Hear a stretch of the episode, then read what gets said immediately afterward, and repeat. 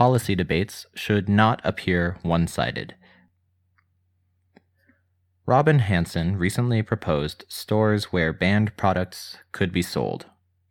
There are a number of excellent arguments for such a policy an inherent right of individual liberty, the career incentive of bureaucrats to prohibit everything, legislators being just as biased as individuals. But even so, I replied, some poor, honest, not overwhelmingly educated mother of five children is going to go into these stores and buy a Dr. Snake Oil's sulfuric acid drink for her arthritis and die, leaving her orphans to weep on national television. I was just making a simple factual observation. Why did some people think it was an argument in favor of regulation? On questions of simple fact, for example, whether earthly life arose by natural selection, there is a legitimate expectation that the argument should be a one sided battle. The facts themselves are either one way or another, and the so called balance of evidence should reflect this. Indeed, under the Bayesian definition of evidence, strong evidence is just that sort of evidence which we only expect to find on one side of an argument. But there is no reason for complex actions with many consequences to exhibit this one sidedness property.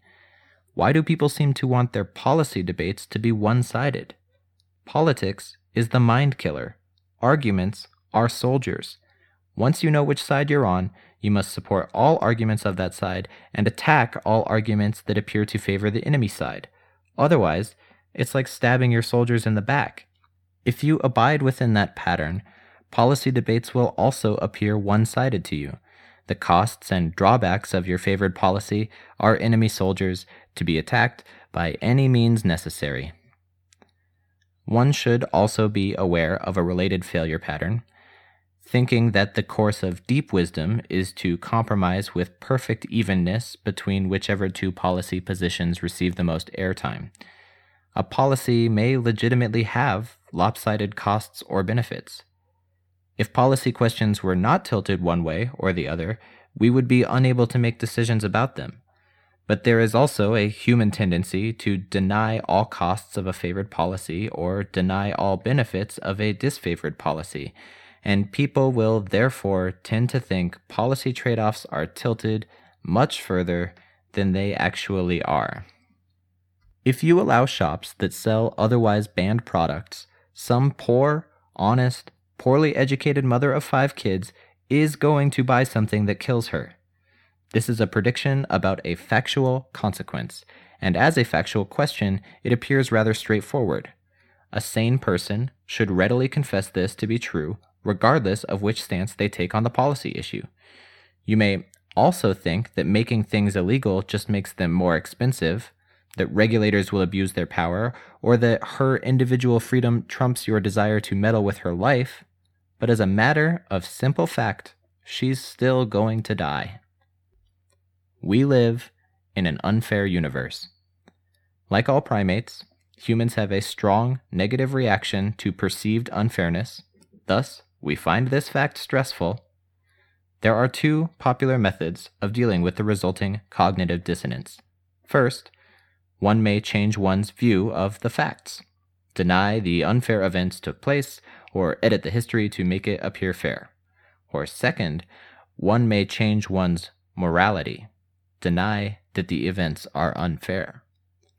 Some libertarians might say that if you go into a banned product shop, passing clear warning labels that say things in this store may kill you, and buy something that kills you, then it's your own fault and you deserve it.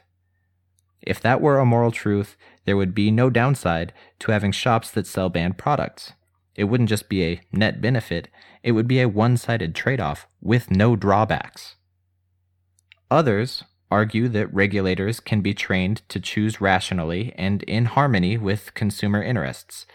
If those were the facts of the matter, then, in their moral view, there would be no downside to regulation.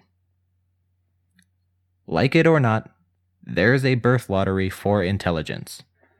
Though this is one of the cases where the universe's unfairness is so extreme that many people choose to deny the facts. the experimental evidence for a purely genetic component of 0.6 to 0.8 is overwhelming. But even if this were to be denied, you don't choose your parental upbringing or your early schools either. I was raised to believe that denying reality is a moral wrong. If I were to engage in wishful optimism about how sulfuric acid drink was likely to benefit me, I would be doing something that I was warned against and raised to regard as unacceptable. Some people are born into environments. We won't discuss their genes because that part is too unfair. Where the local witch doctor tells them that it is right to have faith and wrong to be skeptical. In all goodwill, they follow this advice and die. Unlike you, they weren't raised to believe that people are responsible for their individual choices to follow society's lead. Do you really think you're so smart that you would have been a proper scientific skeptic, even if you'd been born in 500 CE? Yes, there is a birth lottery, no matter what you believe about genes. Saying people who buy dangerous products deserve to get hurt is not tough minded. It is a way of refusing to live in an unfair universe. Real tough mindedness is saying, yes, sulfuric acid is a horrible, painful death, and no, that mother of five children didn't deserve it, but we're going to keep the shops open anyway because we did this cost benefit calculation. Can you imagine a politician saying that? Neither can I. But insofar as economists have the power to influence policy, it might help if they could think it privately. Maybe even say it in journal articles suitably dressed up in polysyllabismic obfuscationalization so the media can't quote it.